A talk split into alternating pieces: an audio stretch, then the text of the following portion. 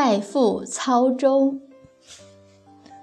周朝的大夫赵简子将要渡河，而船上的水手恰恰喝醉了，无法划船。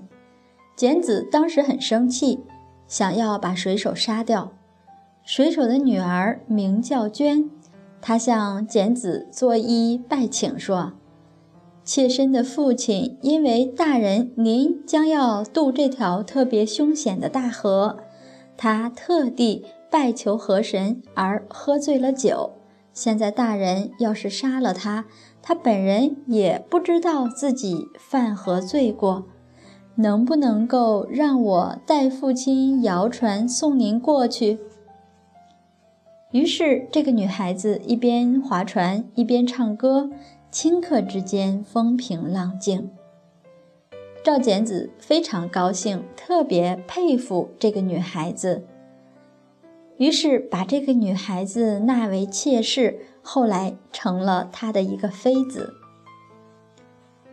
我们听了这些故事，首先想到的是什么样的动力让他们这样做？而我们自己遇到事情的时候，常常是手足无措。我们在家庭里说话办事儿还可以，一旦外场上有事情，就不知道如何应对了。假如公安局的人来抓父亲，大概我们早就六神无主了。如果君上还要杀自己的父亲，更是不知道如何是好。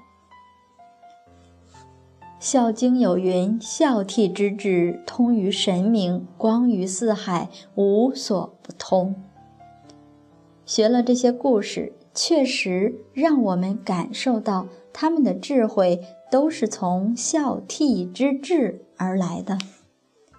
他不仅话说得合情又合理，还有能力划船送人家过江。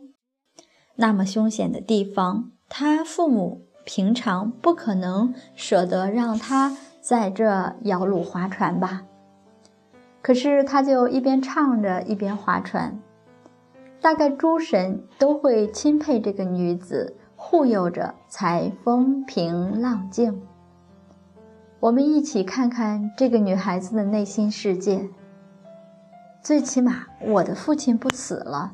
假如我的命在这个狂风浪涛中丢了，我也觉得死得其所。要不然，他唱不出来。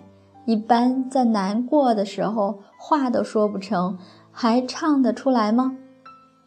我们想。他不仅给自己壮了壮了胆儿，把大夫安全送过了江，重要的是保全了父亲的生命，还因为卓越的德能，终身有托了。